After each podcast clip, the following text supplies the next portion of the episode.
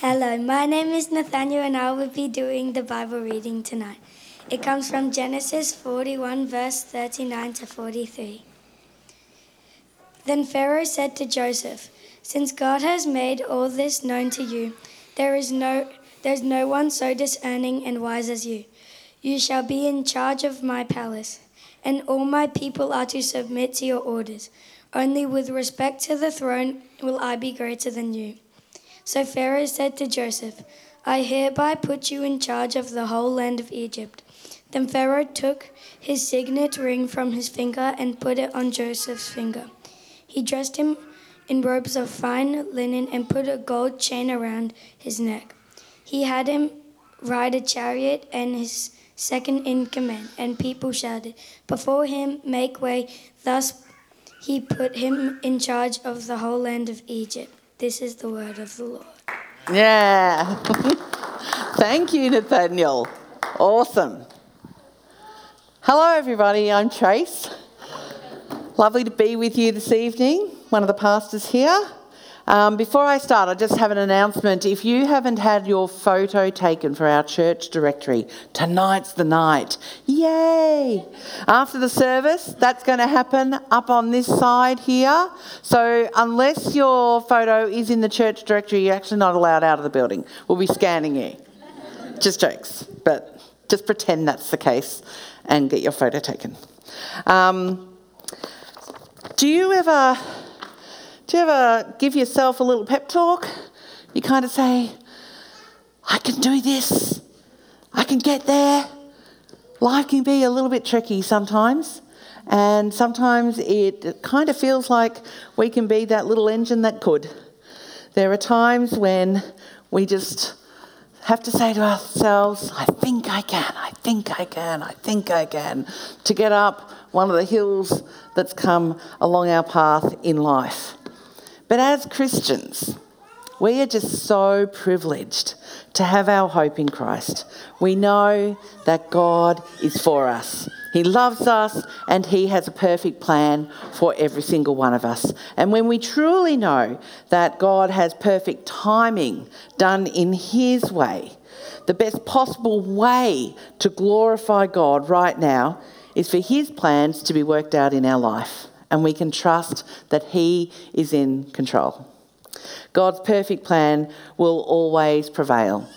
Tonight's story is later on in Genesis. We're still in the life of Joseph. It's been a wild ride. In his life, we see clearly that God sovereignly placed Joseph exactly where He wanted him at the exact right time all through his life.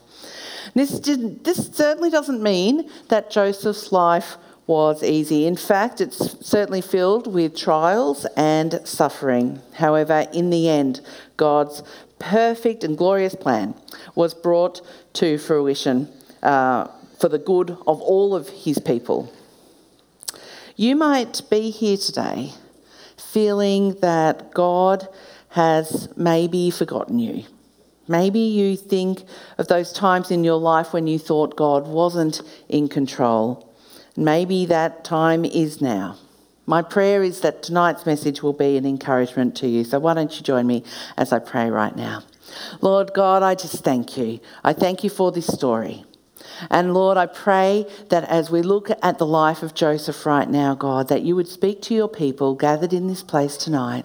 And that as I speak, Lord, I just pray that what they will hear would be the words that You're needing them to hear, that encouragement, particularly for people who are doing it tough right now. I just pray, Lord, that we would all be encouraged by this message in Jesus' name. Amen. So, God overcomes hardship and persecution, but He doesn't only overcome, He actually works through the hardship and persecution to accomplish His purposes. And in tonight's message, there are three different sections of the story. We see that Joseph is remembered, we see that he is tested, and we have him then promoted. So let's just do a quick little recap, a little summary of what's happened so far in Joseph's life. So Joseph, as a young boy, had a dream And he told his brothers this dream, and that made the brothers a little bit cranky with him. It wasn't favourable for them, so they were a little bit cranky. His father also gives him a very lavish coat and shows special favouritism to Joseph. That makes him a bit cranky as well. And then, as a result, his brothers plot to kill him. That's pretty awful. But they end up selling him as a slave when he's just 17 years old, and he ends up in Egypt working for a man called Potiphar. And as he worked for him, he actually gained the trust of Potiphar and ended up being in charge of all of Potiphar's household. But then Potiphar's wife begins to make advances towards him, but he keeps his integrity and he rejects her. But because of this, she then falsely accuses him, and he is wrongfully sent to prison. After some time in prison, though, the warden recognises his gifts and he ends up putting him in charge of all the other prisoners. Then the prison becomes blessed and orderly because God is with Joseph. He then makes friends with a couple of guys in prison who actually had dreams, and he interprets these dreams successfully for these two prisoners. One is Pharaoh's baker and the other is Pharaoh's cupbearer. And when the cupbearer is released from prison and reinstated in his position, he forgets Joseph. And that happens, he has forgotten him, 2 years have passed by, and that's where we're going to pick up our story tonight. But before we do that, so that was just a really quick summary of all the sermons that we've had over the last several weeks, so there you go. We're going to set the scene tonight. We have Joseph in prison right now. It's another day dawning.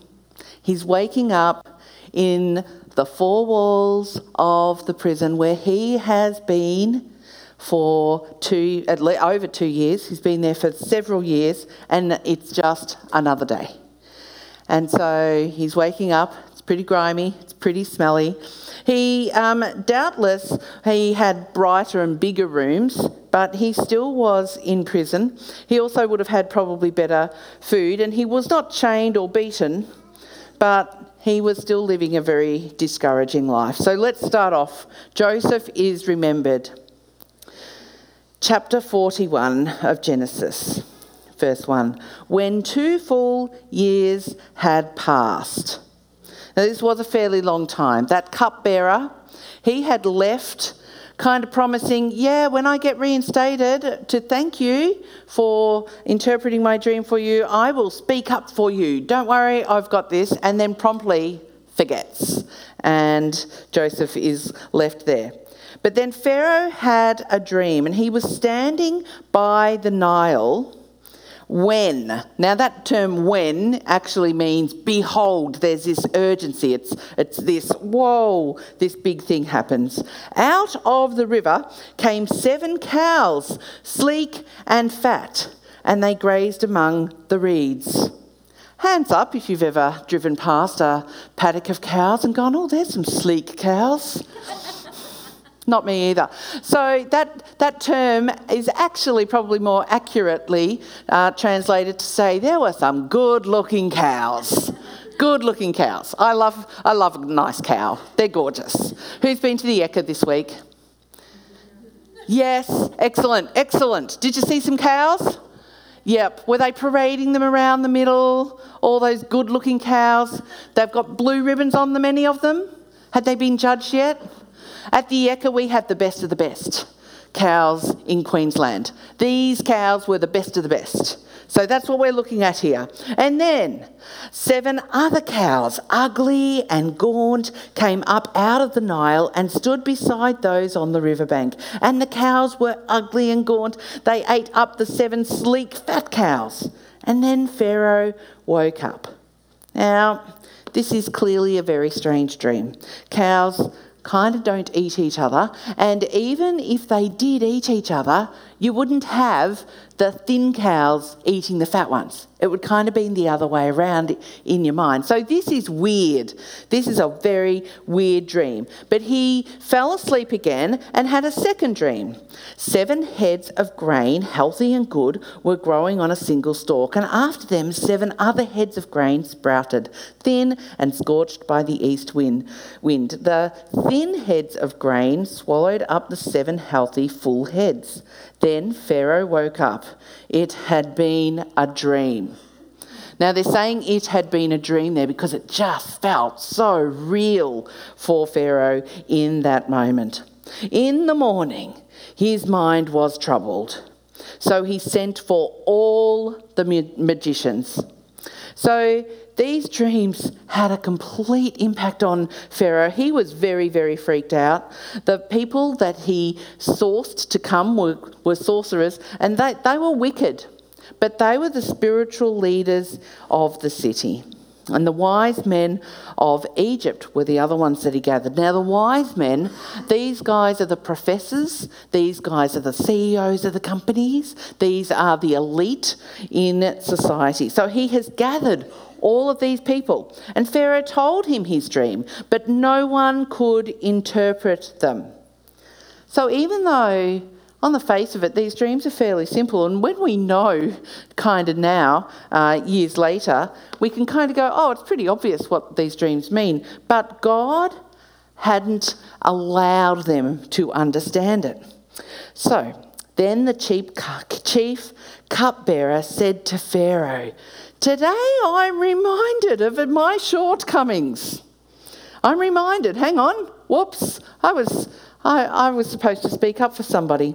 Pharaoh was once angry with his servant, and he imprisoned me and the chief baker in the house of the captain of the guard. And each of us had a dream that same night, and each dream had a meaning of its own. Now a young Hebrew was there with us, a servant of the captain of the guard, and we told him our dreams, and he interpreted them for us, giving each man the interpretation of his dream. And things turned out exactly as he interpreted them for us. I was restored to my position, and the other man was impaled." That was an unfortunate outcome for the other guy. But this dream had shaken Pharaoh so much that he's gathered all of these people, these important people, around to interpret. They'd done it before for him, and then all of a sudden he's like stuck. Nobody can do it. But he has just found out that a young foreigner who was a slave and currently in his prison would be the one to give him hope about this dream. Absolutely extraordinary. Let's move on to Joseph being tested. So Pharaoh sent for Joseph, and he was quickly brought from the dungeon. When he had shaved and changed his clothes, he came before Pharaoh. Just put yourself in Joseph's position. He's just languishing in this prison. And then there's a hammer on the door, and these very fancy dressed guards come down. And they're like, "Quick, Pharaoh needs to see you today. Get yourself ready." So he's gone, oh my goodness, quickly washed, shaved, because that's important. You can imagine he probably let himself go a little bit in prison. So he's shaved. He's got some good clothes on that would be acceptable to come before Pharaoh. And then he has gone from this probably pretty smelly, dusty, not pleasant place. He has come before Pharaoh, who is sitting on his ivory throne. There's probably lions at his feet. There's some slave girls there fanning him down. There is, around all of the walls, there are soldiers standing there. This is a pretty impressive space for him to move into. Pharaoh said, oh, and also, by the way, the butler, he's standing there. I can just imagine that moment. That's probably a little bit awkward, isn't it? Like, hi butler, yep, it's Joseph. So they're all there, and Pharaoh said to Joseph, I had a dream, and no one here can interpret it, but I have heard it said that you, that when you hear a dream, you can interpret it. And Joseph says this, he goes, I cannot do it. Joseph replied to Pharaoh, but God will give Pharaoh the answer he desires. The phrase there, God will give him the answer, is more accurately, God will give him shalom. He will give him peace. In a city that had turned its back on God, this kind of peace was completely unknown. But Joseph is saying, without God, I can't do anything. He completely deflects the credit from himself.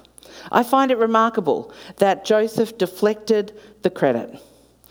It's kind of this common saying, credit where credit's due. We all like when people get the credit that they're due, especially if it's us that's due the credit and somebody else is getting credit for something that we've done. But I can honestly say that I kind of wouldn't blame Joseph if he took advantage of this situation. He'd been in prison. This is kind of his opportunity to get out of prison.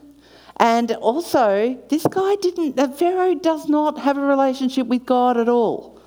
And he is pointing out, it's all about God here. So he's really putting his neck on the line. We can really see the difference between Joseph as a young teenage boy. He's kind of gone bragging about the dream. Now he's going, it's all about God. I can't do it. God can.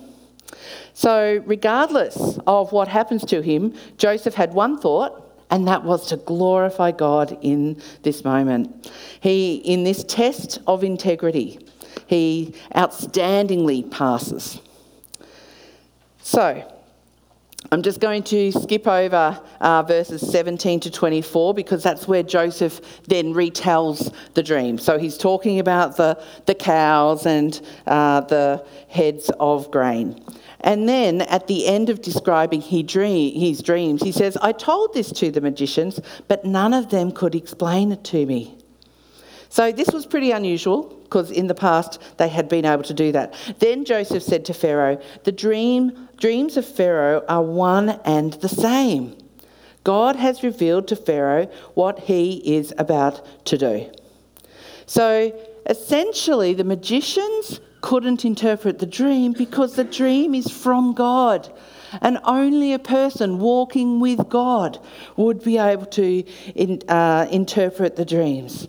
And the doubling of the dream was designed for special emphasis upon the certainty that God will bring this to pass. In our world right now, we would be tempted to think that there is no plan in place. But God is definitely at work. He still is in control.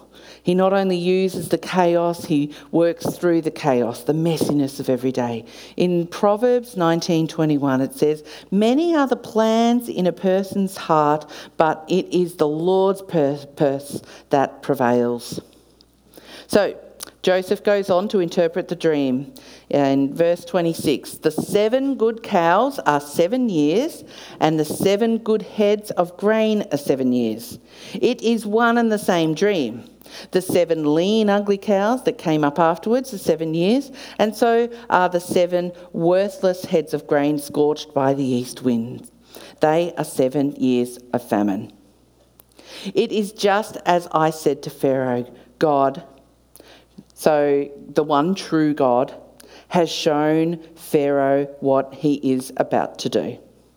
So it's important to understand that all of this is actually caused by God. He goes beyond just the district of Egypt with this. This is going to affect all of the surrounding lands as well. Verse 29, 7 years of great abundance are coming throughout the land of Egypt, but 7 years of famine will follow them. Then all the abundance of Egypt will be forgotten, and the famine will ravage the land. The abundance in the land will not be remembered, because the famine that follows will be so severe. The reason the dream was given to Pharaoh in two forms is that the matter has been firmly decided by God, and God will do it soon. Then he says, and now, with urgency, he says, let Pharaoh look for a discerning and wise man and put him in charge of the land of Egypt. Let Pharaoh appoint commissioners over the land to take a fifth of the harvest of Egypt during the 7 years of abundance. They should collect all the food of these good years that are coming and store up the grain under the authority of Pharaoh to be kept in the cities for food. This food should be held in reserve for the country to be used during the 7 years of famine that will come upon Egypt, so that the country may not be ruined by the famine. So that passage started off with, let Pharaoh see a wise and intelligent man. He is saying, Pharaoh, you need somebody else, because you are not quite wise or intelligent enough for this task. That's a little bit, out there, isn't it? Sorry, Pharaoh, you need somebody else. That was a risk. He's certainly not pointing to himself as the person for the job. He's totally unselfish. He doesn't mention himself. But then Joseph is promoted. The plan seemed good to Pharaoh and to all his officials, so Pharaoh asked them, can we find anyone like this man, one in whom is the Spirit of God? Then Pharaoh said to Joseph, since God has made all this known to you, there is no one so discerning and wise as you. Ex-slave, Hebrew, ex-prisoner, you are more wise and intelligent than anybody else in this room, including me. So we'll appoint you. You shall be in charge of my palace. So you're going to come and just be in charge of my home.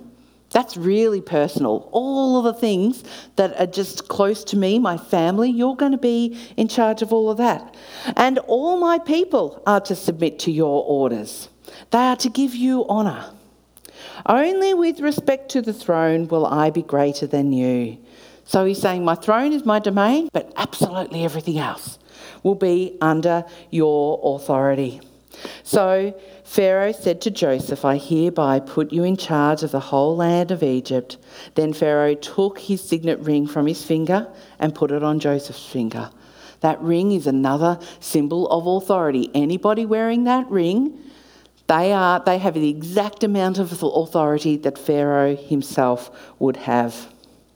He dressed him in robes of fine linen and put a gold chain around his neck, also a sign of authority. He had him ride in a chariot as his second in command, and people shouted before him, make way! Thus he put him in charge of the whole land of Egypt. Then Pharaoh said to Joseph, I am Pharaoh, but without your word, no one will lift hand or foot in all Egypt. So everybody needs to submit to you.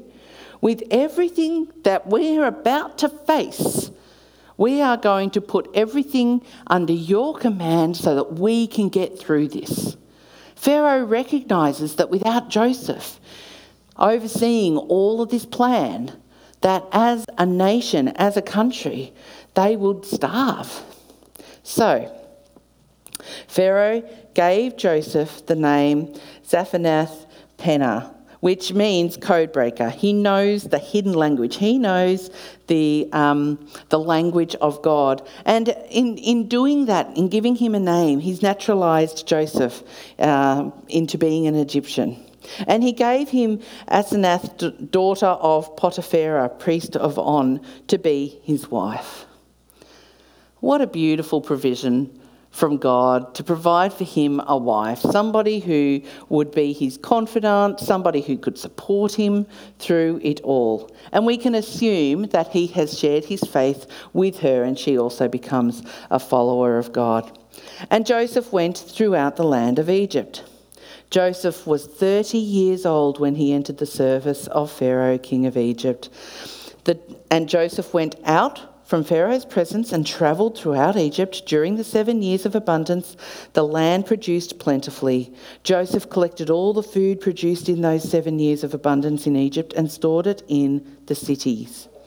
So essentially, there was an absolute abundance in the cities, and the people just would have squandered all of that abundance. They probably would have sold it to other countries.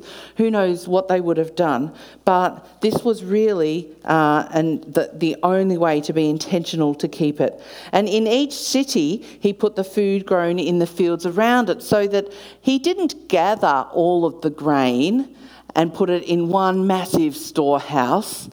He actually constructed and made spaces for the grains in each of the cities.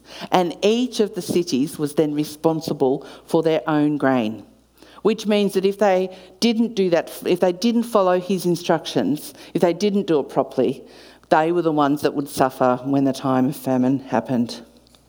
Joseph stored up huge quantities of grain like the sand of the sea. It was so much that he stopped keeping record because it was beyond measure. And before the years of famine came, 2 sons were born to Joseph by Asenath, daughter of Potiphera, priest of On. And Joseph named his first son Manasseh. He said, "It is because God has made me forget all my troubles and all my father's household." And the second son he named Ephraim and said, "It is because God has made him fruitful in the land of my suffering." So just like they are today, children were seen as a blessing. And here God has given him 2 sons. So you can imagine that Joseph actually suffered quite a bit of trauma after all the things that his brothers did to him. Can you even imagine that amount of hate? And God had allowed him through all of that time that he was serving under Potiphar, all of that time in the prison, God had been restoring him to the point that he didn't remember. He was able to move on in that situation. Joseph really could have wasted his time dwelling on the injustice that he had suffered. In spite of all he endured, he harboured no resentment.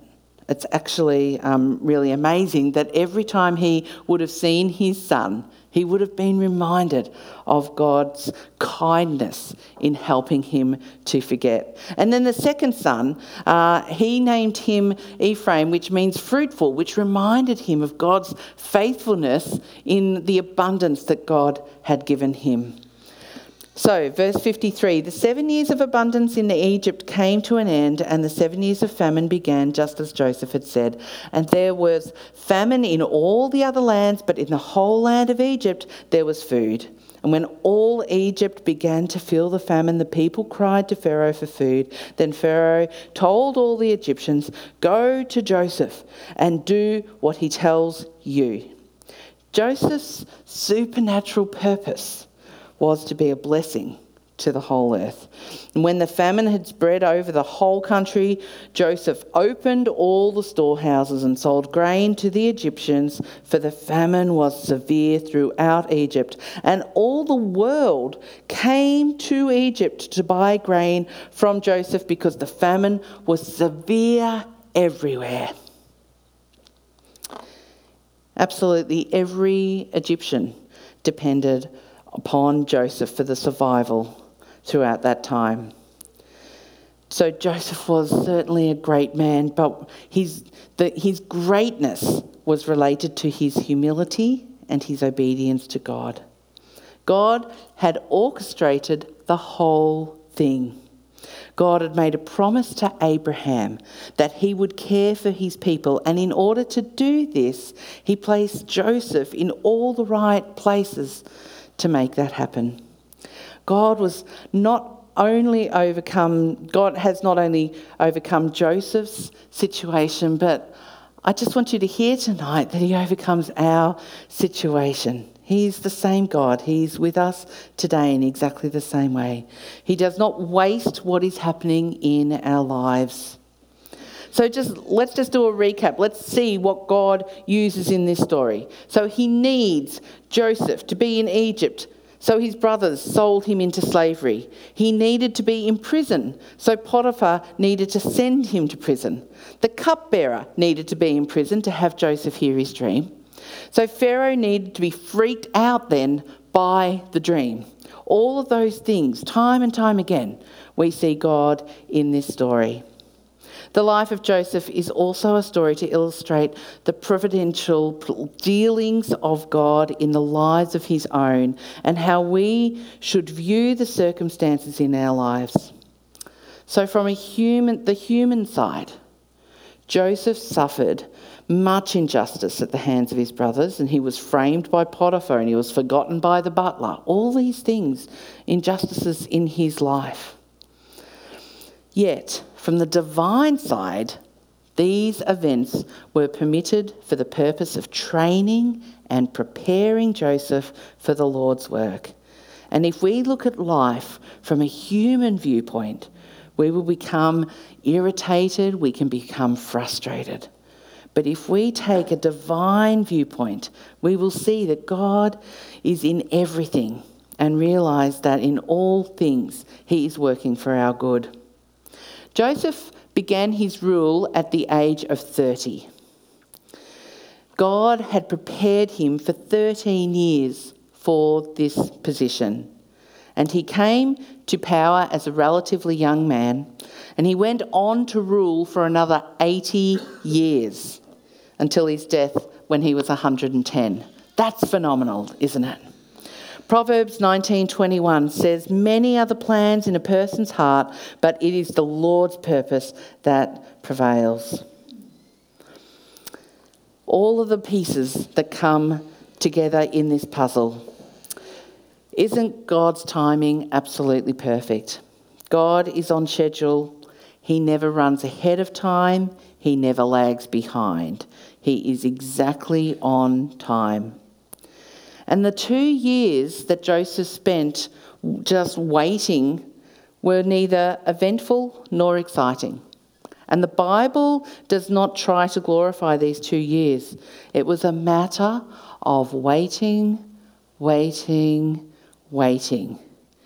And this was time to wait for God's time, to wait for his way. In Isaiah 30:18, it says, "Yet the Lord longs to be gracious to you.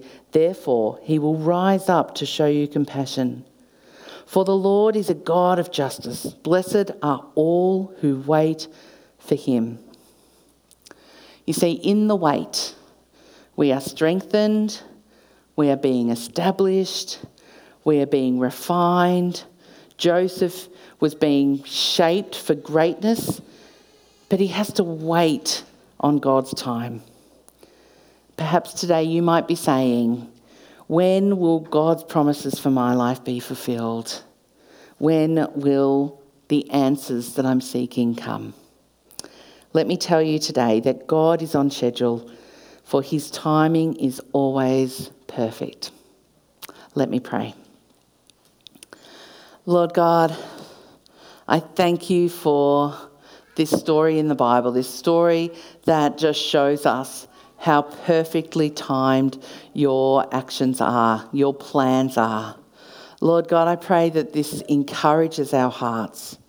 For those here tonight who are waiting, Lord God, I just pray that you would encourage them, Lord. I pray, God, that we would know that you are always in control. We would find great comfort from that. We thank you for it, Lord. Lord, I just thank you that as we look at Joseph's story, we see that time and time again, you are with him just as you are with us. Would we remember that throughout our week? Would we remember that into the future when things do seem a bit rocky, a bit rough? Would we be reminded of this story and know that all things happen for your purposes? In Jesus' name, amen.